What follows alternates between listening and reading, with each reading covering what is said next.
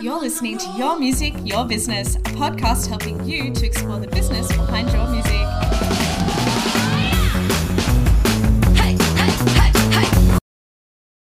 yeah, sort of just to give people more of a perspective of like what is the industry saying about big sound and some of their experiences.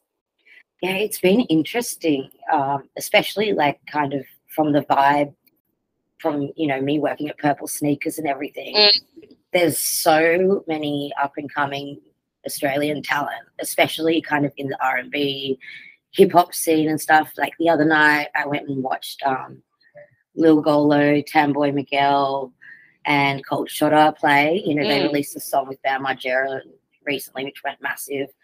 And you know, so many journalists because I linked up with them a while ago, um, messaging them and stuff. So we thought we'd link up at Big Sound. Mm. But yeah, so many journalists and like, oh my god, I can't wait to see them and stuff. Yeah. And then uh, there was Pookie playing. She was fantastic. Like so many other industry people, have, like, oh my god, have you caught her showcase and stuff? So Yeah. it's been so exciting because, well, for one, this is my first Big Sound. Is it? Yeah, Okay. Oh, it's been jump right into the deep end. Did, did anyone actually prepare you for the experience? they just said it's a marathon, not a sprint, and I clearly didn't take that advice because I Yeah. sent sent it the first night. yeah i i literally sat sat my good friend down and i was like this is how every day is going to go and i like stepped Yes, it out I have was no like, idea. I was like, I'm winging this. I flew up. I flew up. My charger was broken. Like everything went wrong. Like I Oh. was so stressed. I burst into the office with my bags and everything. I'm like, I'm shaking, guys. And they're going, just sit down, relax. It's gonna be fine. But no, it's been so much fun. I love it. so good well Yeah. you blessed your soul just basically just jumped in and started this episode without it, it- me having to try so can you explain to me what you do who, who are you darling and what do you do My name is Jessie Lynch, and I'm the editor of Purple Sneakers. So, you know, we're primarily geared to youth culture, youth music, you know, putting up and coming artists on a platform and, you know, especially kind of in the genres of EDM, hip hop, R&B, indie sort of thing.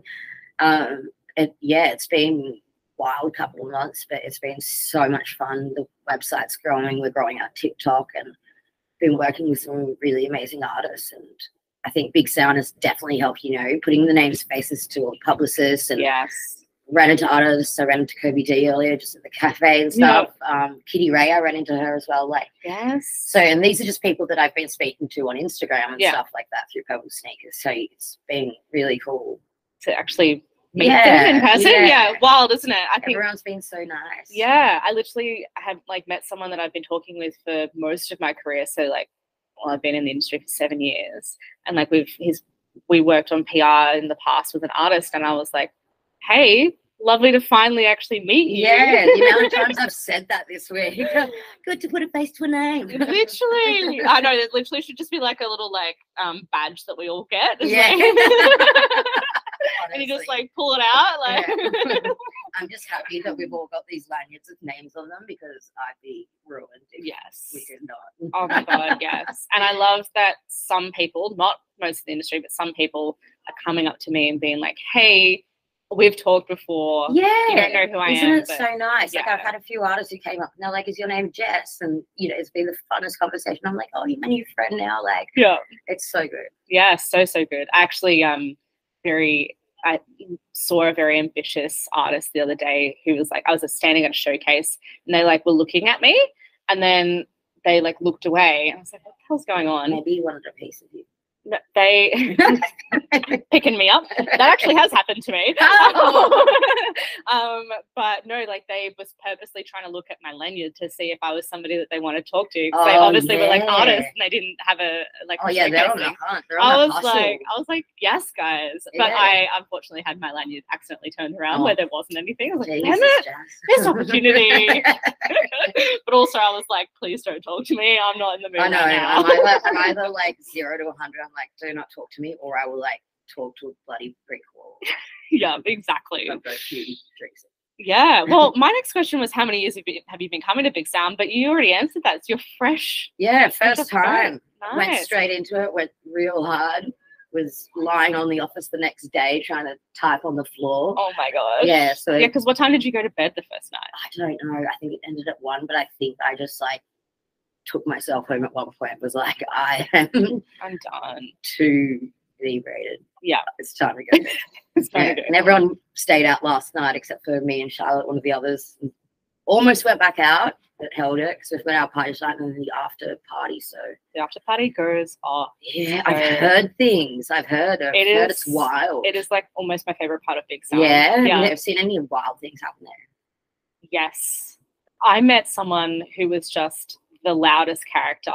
Like he was like in like spandex and had like it was fluoro spandex. There's this really tall dude with a huge mustache. I was like, God, he who sounds are like you? my kind of person. yeah, I feel like I was ready for him to be like like starting an aerobics class in the middle of the Yeah. fucking party. It was What's hilarious. that guy called? Uh, the old one who did the aerobics. Oh, I Oh, remember. no, he's gone into Yeah, gotta find him. Get discovered. Um, so Big Sound is filled with days of meetings and nights filled with networking and showcases, and it can be very draining, as we've just said. What is your survival tip to lasting Big Sound? oh my god, Valium. Um, it's been hard because I'm especially really bad with time management. Mm, Um, so I've just kind of been winging it. Like I kind of planned a couple of things, but I I don't know. I sort of run best with like last minute decisions. Like Tyson, our social guy, and I are going to go up and just do some interviews on the street. And I've hit up a couple of the artists that I've run into here, being like, "Hey, let's do this." So I think I don't know. I'd say pace yourself, but like that's really hypocritical because I absolutely didn't and it's so hard to do, know. especially when like everyone, like you, all you have to do is walk down the street and you'll be I talking know. to five people. texting you want to come to this event? I'm like, do not tempt me with a good time. Yeah. it was like, are you paying for the drinks? Yep. Yeah. yeah, but uh, at least taking a night off did help Thank because goodness. otherwise you would not be here today. I'd be a zombie yeah. again. Yeah, I feel that. I feel That's that. we tomorrow. now, my last question for you today. What is everyone talking about at Big Sound with you so far? Ooh. What is everyone talking about with the Big Sound so far? Everyone was talking about the Mike Shinoda uh, Mm. keynote. That was really great. Did you go? Yeah, yeah, yeah. Yeah. Um, I used to work with Poppy for a bit at Rolling Stone as a freelancer. So she's, I'm always, you know, been inspired by her work and Mm, she's a great interviewer. And, you know, I love Amazing. Linkin Park. Um, it was really great. But um, yeah, and again, like I said before, Colt Shotter, Lil Golo, and Tamboy Miguel, I, I feel like they're going to be, you know, big names, especially across the US and stuff like mm, that. Like, definitely. and I know a lot of people are talking about them. So I'm really was really keen to go meet up with them and I had a lot of fun with them. And yeah, they have that like, you know, that star quality. They're so like over the top with the big hair and Yeah. outfits. Like they're they're great. They're great. And yeah, a lot of people were talking about them. So I feel like they're gonna be big. Yeah, I completely agree. Um, I actually wanted to jump quickly and ask you the Mike Shinoda thing. What was your biggest takeaway from it? 'Cause I I only could watch half of it. Yeah. But, um, I yeah, I got a few little nuggets from him. Yeah, well, I did. I was watch. I just wrote a story for Curious Stereo this morning, actually, about um, how Chester Bennington told the label to go fuck themselves when they Yeah. suggested that he go off on his own and ditch Linkin Park. Yeah. And Mike was like, "Yeah, you know, from then on, like that kind of solidified us as like a brotherhood. We were together. We needed each other, Yeah. which was really sweet. And um, it was really interesting about the whole um, G Flip thing as well. How he did a song with G Flip, but she didn't release it.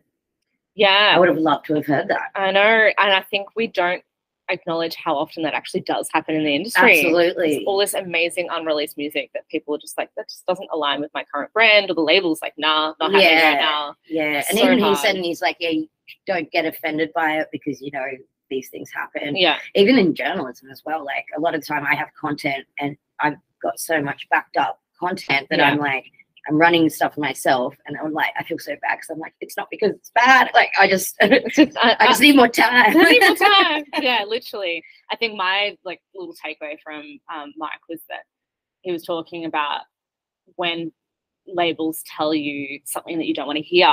yeah, the that whole- was interesting. Yeah, it's like this whole like this. I think he sort of said it in three points of the whole like you know one trust them because they know to or you like you could just be like well i'm taking this in and i've decided this is just not for me but is it not for me because my ego is in the way and i need to move out of It's that such an interesting point. yeah Yeah, And they said, didn't he say that at first for uh, hybrid theory, they the label was really heavily kind of pushing them and stuff, and so telling him not to rap as much and stuff like that. And Yeah. I think he said about around the time of Meteora that they were like, "This Mm. is what we're doing." yeah But um, yeah, it's so interesting. It's really I can imagine as an artist, it would be so hard to navigate that sort of thing because you know you hope these people like these labels have your best interest at heart, but it's not always the case. yeah exactly or like they do but they're coming from a different perspective and they don't yeah, like they'll come from a business happening. perspective, and it's not. Yeah, yeah and it's like it's not